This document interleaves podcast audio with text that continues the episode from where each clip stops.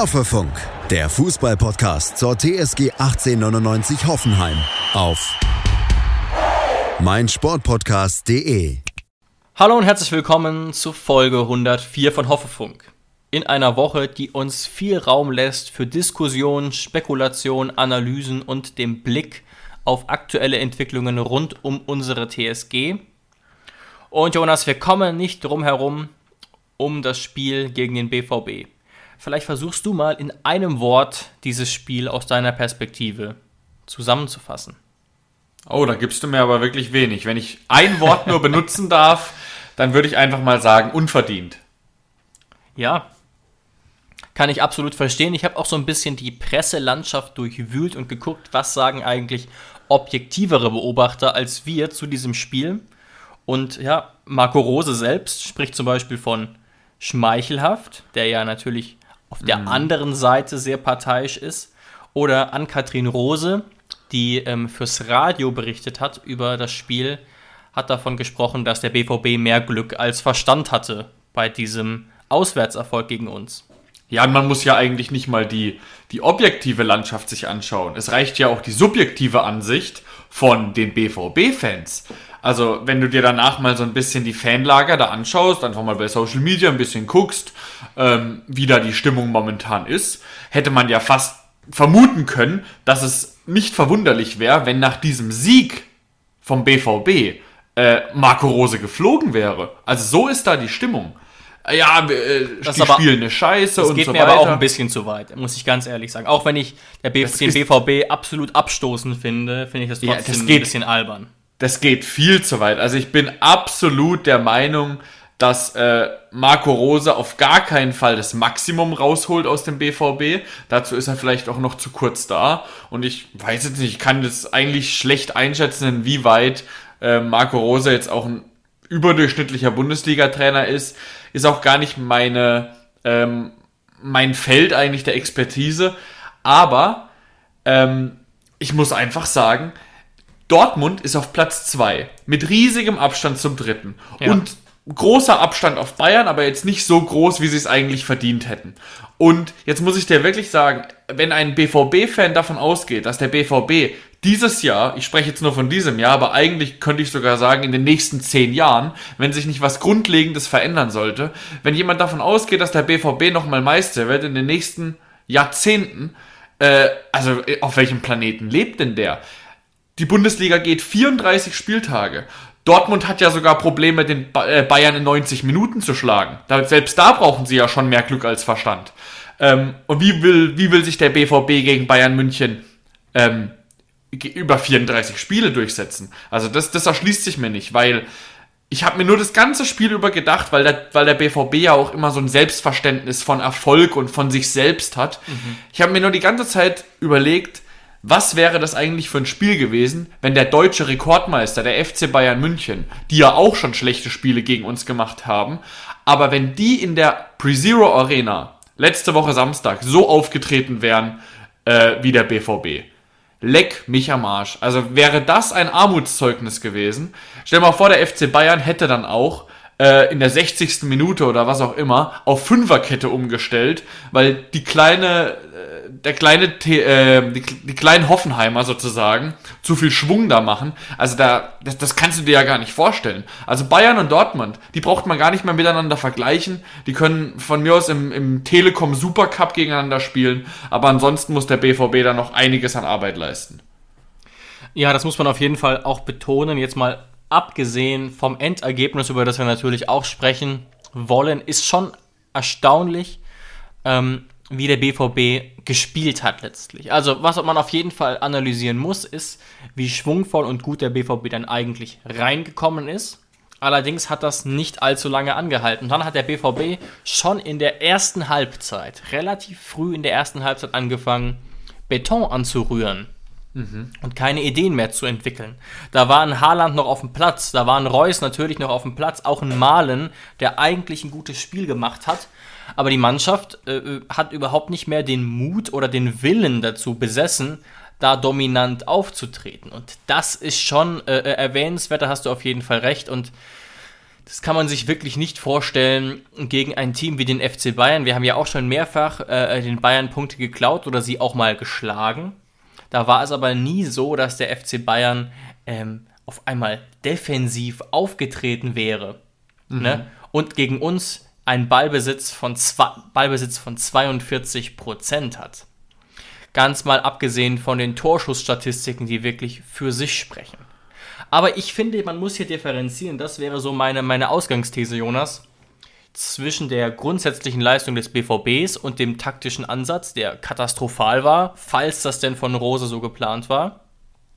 Und aber vereinzelten starken Aktionen. Also dieses 1 zu 0 ist schon wirklich aus dem Lehrbuch gewesen und auch das Tempo, das die Offensive da erzeugen kann, wenn sie denn will, mhm. auch bei dem äh, äh Eigentor von Raum zuvor, ist schon was, was die wenigsten Vereine so hinkriegen. Auch, auch der FC Bayern spielt das nicht so schnell, das liegt aber eher an taktischen Erwägungen und an den Einzelspielern.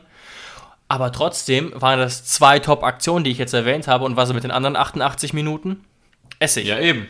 Dann hat, dann hat Borussia Dortmund ähm, zwei Minuten pro Spiel maximal äh, Bayern-Niveau. Also das wird, das wird nicht ausreichen.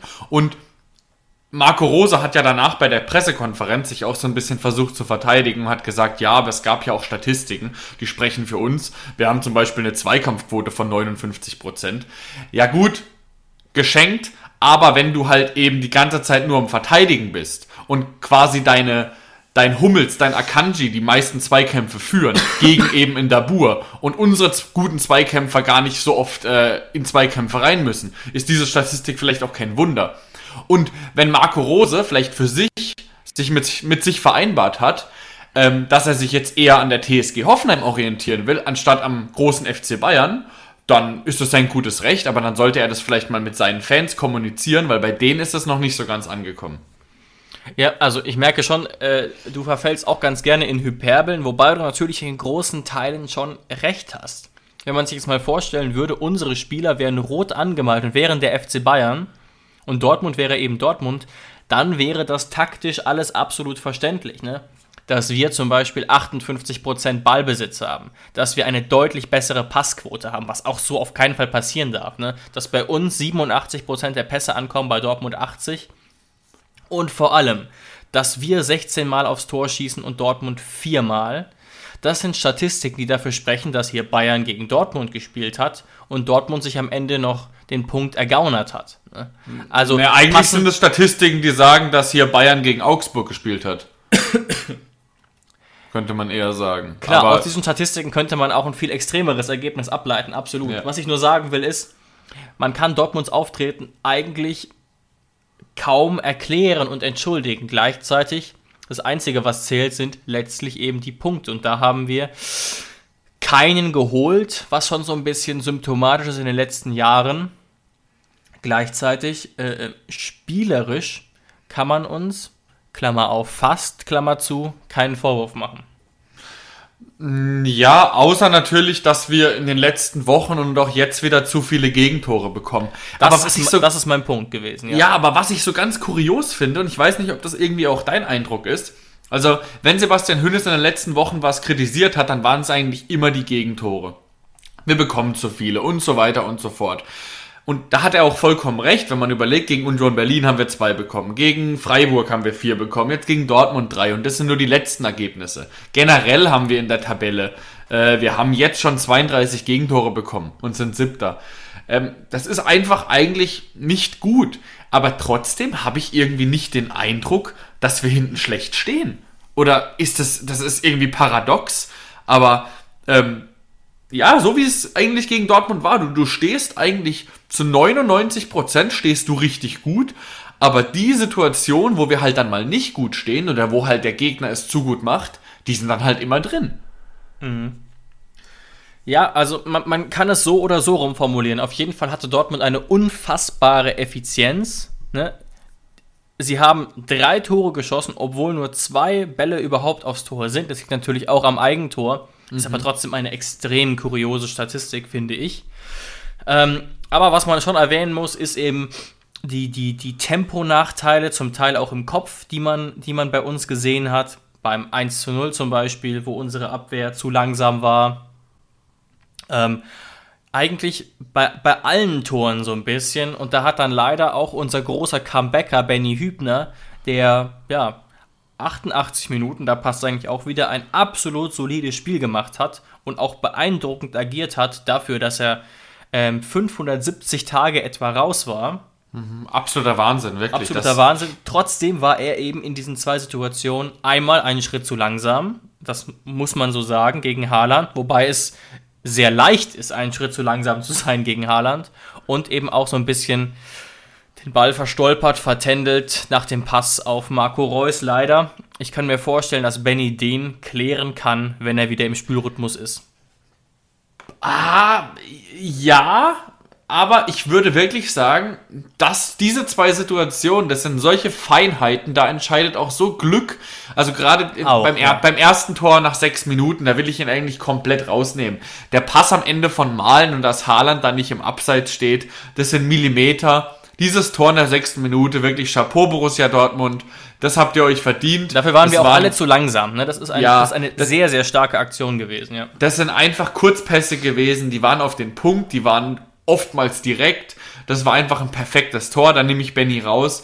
Und auch die andere Situation, ich weiß von was du redest, halt das Marco Reus Tor, äh, wo der Pass von Malen in die Lücke kommt und er geht so, der, der Pass kommt in den Rücken von Hübner äh, und er kriegt ihn halt nicht richtig. Aber das ist eine Situation, das ist, kann auch einfach Pech gewesen sein. Das möchte ich jetzt irgendwie auch nicht auf, sein, auf seinen mangelnden Rhythmus schieben. Ähm, ja, also unterm Strich bleibt für mich, dass Benny Hübner einfach eine unfassbare Maschine ist. Du musst mal überlegen, nach 570 Tagen wirst du einfach reingeschmissen. Klar, er hat eine Viertelstunde gegen Freiburg bekommen, da war das Spiel aber durch. Wird er reingeschmissen gegen die zweitbeste deutsche Mannschaft, gegen den besten Nachwuchsstürmer der Welt, Haaland, und, mhm. äh, und spielt ein absolut überdurchschnittliches Bundesligaspiel. Also ich, in, in, ange, in, in angehobenem Alter auch noch. Also ich weiß nicht, wie hoch man diese Leistung wirklich hängen kann. Das ist wirklich, das ist wirklich richtig, richtig krass gewesen. Genau, habe ich, hab ich ja eben auch erwähnt. Trotzdem muss ich sagen, und wir haben das hier im Podcast ja auch besprochen, dass äh, Stefan Posch in den letzten Wochen nicht allzu gut performt hat. Trotzdem war das eine extrem riskante Entscheidung, würde ich sagen. Und auch ein Zeichen gegenüber Posch, dass der dann 90 Minuten draußen saß und stattdessen ein Howie Nord-Fight nach 62 Minuten eingewechselt wird. Ne? Also ich würde zustimmen, ja. es ist gut gegangen. Hübner hat gezeigt, dass er sich wieder in der Bundesliga etablieren kann, wenn er auch gesundheitlich Glück hat und weiter die Zähne zusammenbeißt. Trotzdem war er, und das verstehe ich auch, laut Kicker der Noten schlechteste Spieler, weil er eben in zwei entscheidenden Momenten nicht was hätte tun müssen, aber gegebenenfalls was hätte tun können. Ähm, wie gesagt, ich will nicht sagen, dass es eine Fehlentscheidung war. Auf keinen Fall. Ich finde es einfach nur krass, dass Höhn jetzt dieses Risiko eingeht. Verstehst du meinen Gedanken? Ja, ich verstehe deinen Gedankengang absolut und deswegen waren wir auch so überrascht dass er dann auf einmal in der Startelf war, ausgerechnet gegen Dortmund. In rund 40 Folgen habt ihr mich jetzt schon sagen hören, I want to tell you about the Beatles. Ich habe euch die Geschichten zu ihren Alben und ihren Songs erzählt, euch ihre wichtigsten Wegbegleiter und Vertraute vorgestellt und natürlich die Orte, die für die Bandgeschichte eine wichtige Rolle spielten. Habt ihr die drei bisherigen Staffeln schon durchgehört? Nein?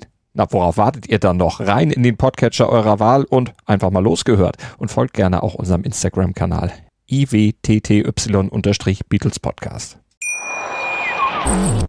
Ja, wie gesagt, also Dortmund in, in zwei Situationen sehr, sehr stark in diesem Spiel. Sonst sehr überschaubar, aber man kann natürlich auch noch mal ein bisschen auf unsere Mannschaft blicken und da muss man natürlich auch einiges loben. Jetzt mal abgesehen natürlich von der Abwehrleistung, dass man natürlich mit so wenig Chancen so viele Gegentore kassiert. Kann und sollte nicht passieren. Ich glaube, Jonas, über 30 Gegentore jetzt schon. Ja, 32, ja. Ja. Ähm, trotzdem würde ich vielleicht noch mal kurz äh, äh zwei oder drei mein Highlights erwähnen, Jonas. Also ich mhm. habe mir das Spiel noch mal ins Gedächtnis gerufen, sozusagen durch die ZDF-Zusammenfassung und da sind mir doch drei besonders schöne Aktionen aufgefallen. Oder willst du mal anfangen mit einem Top, das du vielleicht jetzt spontan noch im Kopf hast? Ja, dann würde ich mal das Offensichtlichste vorwegnehmen. Ähm, das hundertste Tor von Kramaric. Und schöne Flanke von Bebu. Absolut. Ähm, Marius Wolf lässt Kramaric da vielleicht ein paar Meterchen zu viel Platz. Oh ja. Ähm, Marius Wolf hat ja dann auch die Rechnung bekommen und wurde ausgewechselt.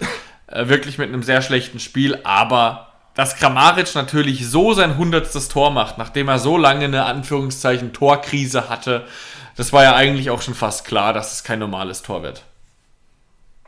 Ja, wirklich sehr schön gegen die Laufricht Laufrichtung von Kobel. Ähm, ich fange vielleicht mal mit einem etwas bisschen äh, simplerem an bei meinen Tops. Und zwar ist das das Pressing von Dennis Geiger, woraus eine sehr große Chance von Rutter entsteht, die leider knapp ans Außennetz geht. Das ist jetzt symptomatisch einfach dafür, dass wir doch ein sehr gutes Pressing-Spiel gegen den BVB hatten, was glaube ich auch ein Grund war für unsere Dominanz. Und da in diesem Beispiel hat das Dennis Geiger sehr stark gemacht. Ja, das ist auch wirklich sinnbildlich eigentlich für die ersten 10, 15 Minuten der zweiten Halbzeit, wo wir eigentlich Dortmund an die Wand gespielt haben, der klare, klare Favorit waren zu dem Zeitpunkt, was das Momentum angeht auf den Sieg. Und auf einmal kommt eben dieses Tor von Reus genau zum schlechtesten Zeitpunkt. Genau, das war eben wirklich ein, ein absoluter Stich ins Herz und trotzdem ähm, ist ja dann wieder Hoffnung da. Das muss man ja ganz, ganz klar erwähnen. Ne? Und Rudi hat dann ja sogar noch eine Top-Chance am Ende, sodass Ja. das perfekte Drehbuch, Jonas, wäre eigentlich da gewesen. Und das hätte ich auch absolut unterschrieben. Wenn eben dieser Ball von Rudi am Ende reingeht, ist das ein Spiel, wo sich die Hoffenheim-Fans zumindest äh, äh, bildlich gesehen doch in den Armen liegen, auch wenn ähm, wenn man sich jetzt entscheiden müsste, wer dieses Spiel gewinnt, glaube ich, hätten sehr wenige gesagt, dass es der BVB ist. Aber mit dem Punkt, sagen wir mal so, hätte ich auf jeden Fall leben können, nachdem wir zum Beispiel schon nach sechs Minuten äh, ähm, hinten lagen. Aber Ja. da war der Fußballgott eben in der Nachspielzeit dann nicht mehr auf unserer Seite. Ja, mit dem Punkt wäre man dann vielleicht allein schon deswegen zufrieden gewesen, weil das halt so ein emotionales Ding gewesen wäre, dass Ja. man dem BVB auch zwei Punkte mobst sozusagen. Ähm, Genau. hätten wir uns auch verdient gehabt, aber eigentlich, wenn du es rein sportlich betrachtest, wäre auch ein 3 zu 3 zu wenig gewesen. Aber ähm, ja, das, das hat Sebastian Hoeneß ja auch auf der Pressekonferenz gesagt, dass er damit absolut nicht zufrieden ist und dass wir jetzt natürlich mit dem, mit dem DFB-Pokal Achtelfinale drei Spiele in Folge verloren haben. Ähm, das ist natürlich jetzt schon eine Hausnummer, aber auch das würde ich Oh jetzt ja. wirklich nicht zu hoch hängen. Ich finde es vor allem aber auch bitter, dass es eben dann zu Hause passiert ist, in unserer Festung sozusagen. Das ärgert mich zusätzlich noch so ein kleines bisschen. Aber Jonas, bleibe ich doch bei meinen Tops. Mein Ja. Top 2 ist, glaube ich, sehr naheliegend. Der Pass aus der Drehung von Munas Dabur oder Aha. eher der Chip auf Jorginho Rutter ist mein Top Nummer 2. Ja, absolut verständlich. Also da nach dem Rüttertor dachte ich wirklich, jetzt kommt noch mal so eine richtig, richtig krasse Offensive von uns. Die kam dann eigentlich eher weniger. Exakt. Und ich könnte auch direkt schon mein drittes Top, Jonas, wenn du nicht dazwischen grätschen willst jetzt. Nee, gerne, kannst du sagen. Und zwar geht es dabei um die vielleicht größte Chance des Spiels, wo Rutter ja auf Kramer versucht quer zu passen, das aber leider misslingt. Oh ja. Oh ja. Mein Highlight daran ist aber der Pass zuvor von Dennis Geiger. Leck mich am Fuß. Ja, stimmt. Und Rütter dreht sich da ja auch sehr geschickt ein, um den Ball äh, zu erhalten.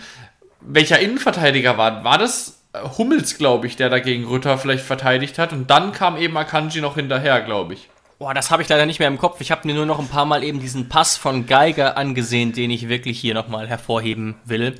Ja. Das ist ja jetzt nicht so normalerweise seine Stärke, diese Art von Pässen. An der Stelle mal kurz Stopp. Wenn ihr das Gefühl haben solltet, dass wir heute etwas verwirrt wirken oder das ein oder andere inhaltlich nicht ganz passt, dann liegt das nicht daran, dass wir uns schon drei Gläser Wein reingeschüttet haben, sondern daran, dass wir leider massive technische Probleme haben und hier seit, ja, gut und gerne 90 Minuten sitzen und etwa 23 Minuten Folge haben. Aber Jonas, wir versuchen das noch kurz zu retten. Mit einem kurzen Abschlussstatement von dir zum Spiel gegen den BVB. Man muss eigentlich sagen, dass es mehr Licht als Schatten gab. Wenn man aber das Ergebnis sieht und auch die Tabellensituation, jetzt von den Champions League-Rängen auf Platz 7 gerutscht, könnte man auch das ganze Bild deutlich dunkler malen, als es die spielerische Leistung eigentlich hergibt. Ja, aber klammern wir mal von den letzten drei Spielen das Spiel gegen SC Freiburg aus, weil das war bitter genug. Wir sind rausgeflogen aus dem DFB-Pokal, wir haben uns alle mehr erhofft, ähm, aber das trägt ja nicht zur Tabelle bei. Wenn wir jetzt das mal ausklammern, haben wir netto einfach nur gegen Union Berlin verloren und gegen den BVB verloren. Das ist zwar bitter, waren wichtige Spiele, wären wichtige Punkte gewesen, ähm, aber das ist jetzt kein Weltuntergang, vor allem weil wir ja davor eben eine sehr gute Serie hatten an guten Spielen und vor allem auch an Punkten. Und wenn ich jetzt auf den Februar blicke, da haben wir vier Spiele gegen durchaus machbare Gegner. Also gegen Mainz, gegen Bielefeld, gegen Wolfsburg und Stuttgart. Wo ich dich erinnern darf, da haben wir in der Hinrunde nur einen Sieg geholt und zwar gegen den VfL Wolfsburg. Aber jetzt habe ich irgendwie das Gefühl, dass die Mannschaft deutlich gefestigter ist deutlich besseren Fußball spielt ähm, und auch eine viel konsequentere Spielidee hat durch Sebastian Hoeneß, dass ich mir nicht vorstellen kann, dass wir dieses Mal die vier Spiele genauso schlecht bestreiten werden. Ähm, und deswegen blicke ich jetzt durchaus positiv in die nächsten Spiele rein, also in die Zukunft ähm, und denke, dass wir dann auch uns von Platz 7 zumindest kurzfristig auch noch ein bisschen nach oben orientieren können. Dein Wort in Gottes Ohr. Und ganz, ja. im, und ganz im Ernst, ähm, Tatsächlich haben wir auch den großen Vorteil, dass wir uns jetzt auch recht intensiv auf das Mainz-Spiel vorbereiten können. In psychologischer, aber natürlich auch in taktischer Hinsicht. Und das macht natürlich Mut. Das werden wir in der nächsten Woche in einer hoffentlich ähm, ausführlicheren und technisch besser durchgeführten Sendung besprechen. Zum Abschluss noch ein kurzer Newsflash, damit ihr nichts verpasst, was in dieser Woche rund um die TSG wichtig war.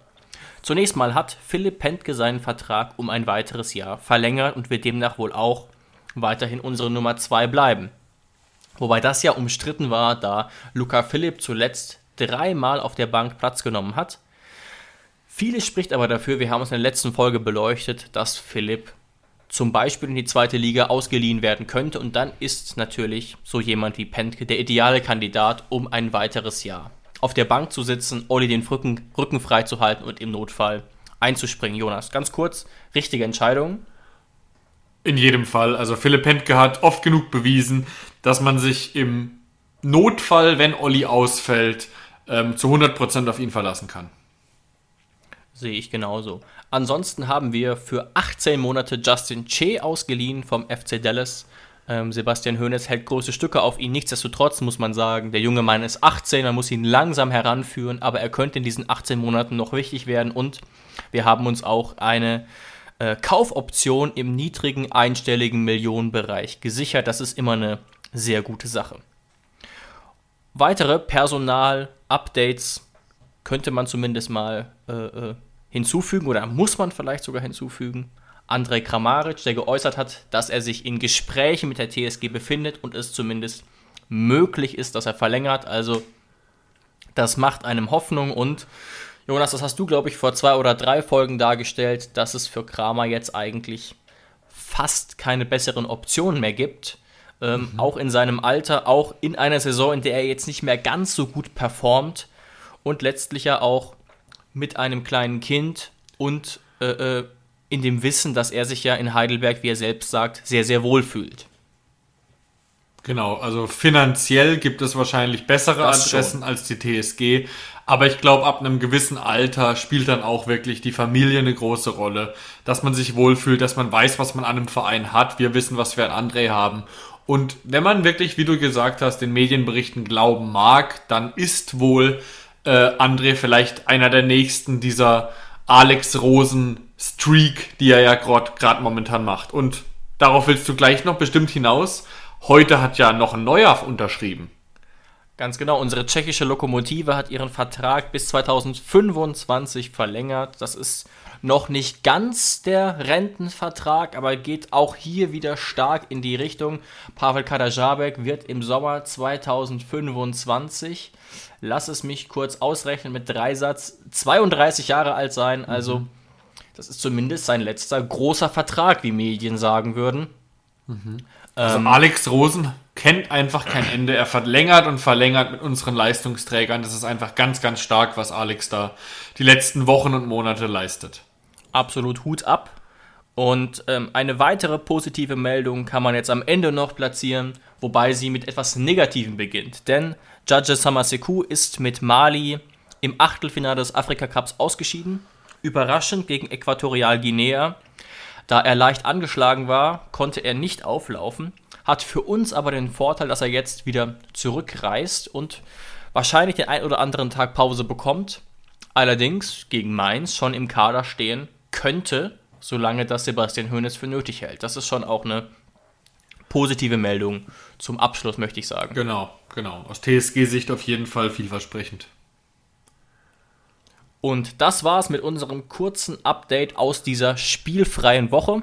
Wir danken euch fürs Einschalten und sind in der nächsten Woche wieder etwas ausführlicher für euch da, wenn es gegen den FSV Mainz 05 geht. Genau, vielen Dank fürs Einschalten. Ciao, ciao, macht's gut. Tschüss.